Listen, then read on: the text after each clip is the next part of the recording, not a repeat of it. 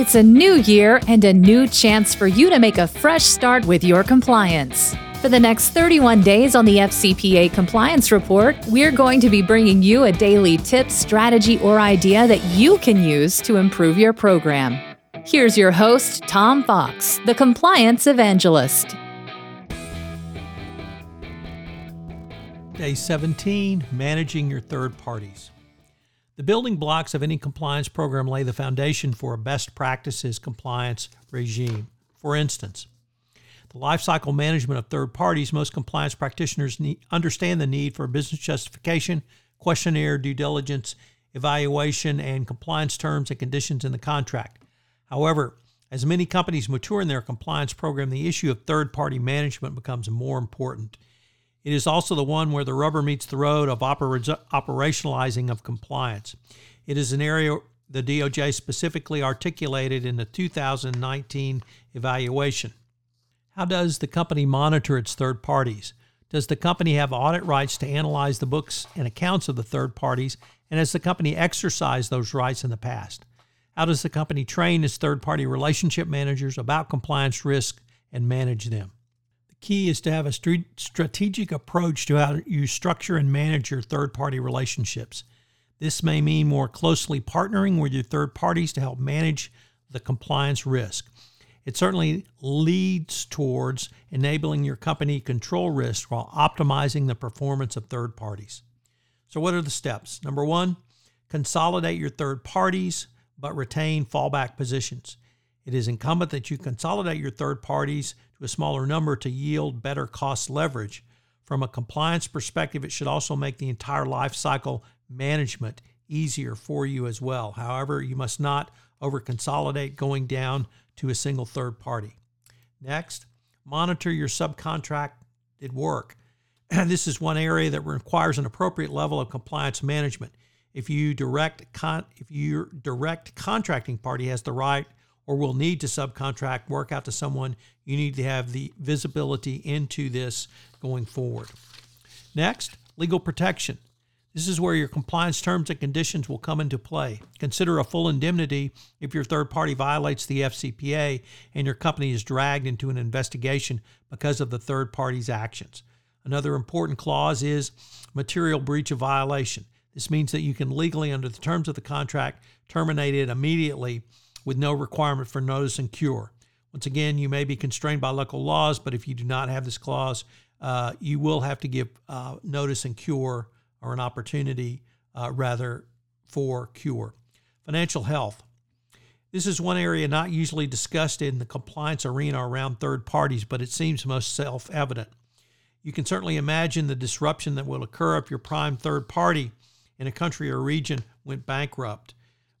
But the compliance realm is yet, this is an, another untoward red flag that rises in these circumstances. It's one that you must uh, investigate. And finally, financial incentives. One of the key elements for any third party contract is the compensation issue.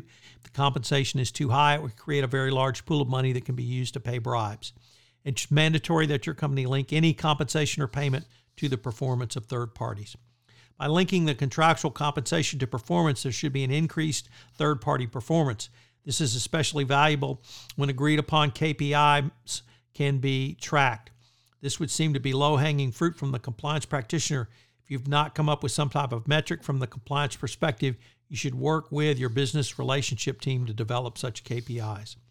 You should risk rank your third parties based on a variety of factors, including the length of relationship, benchmarking metrics, and KPIs. This is the way for the compliance practitioner to have an ongoing risk ranking for third parties that can work as a preventative and even prescriptive prong of a compliance program and allow the delivery of compliance resources to those third parties that might need or warrant them.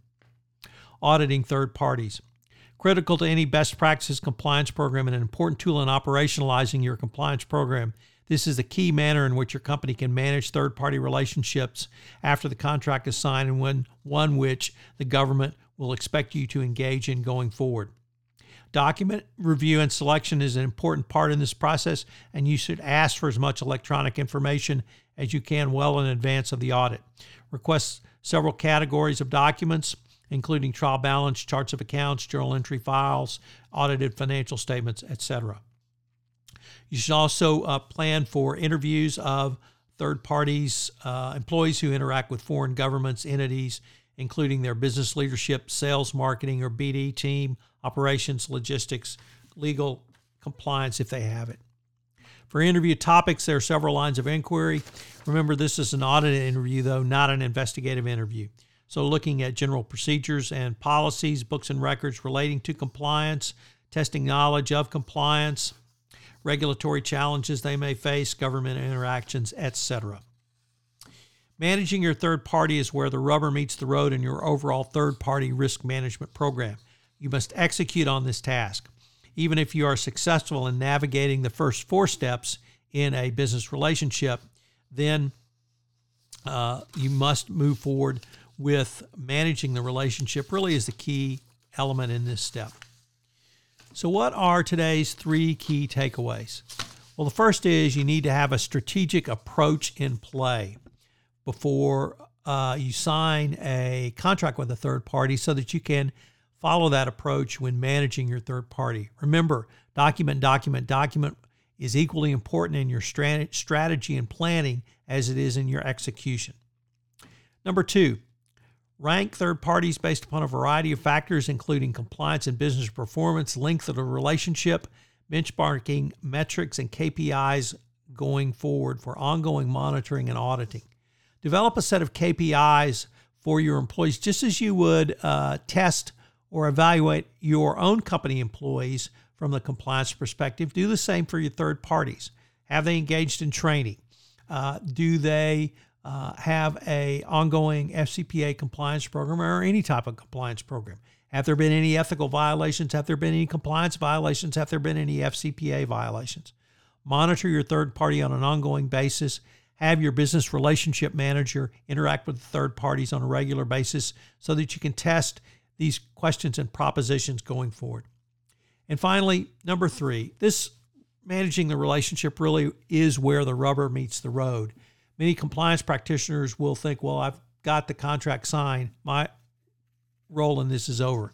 It's really where it starts. And you need to work on this. You need to plan uh, to um, manage this relationship. You need to work in conjunction with the business relationship manager to map out a strategy so that you can manage the risk of each third party your company uses going forward. I can't emphasize this enough, and this will help you if the regulators ever come knocking or an issue arises.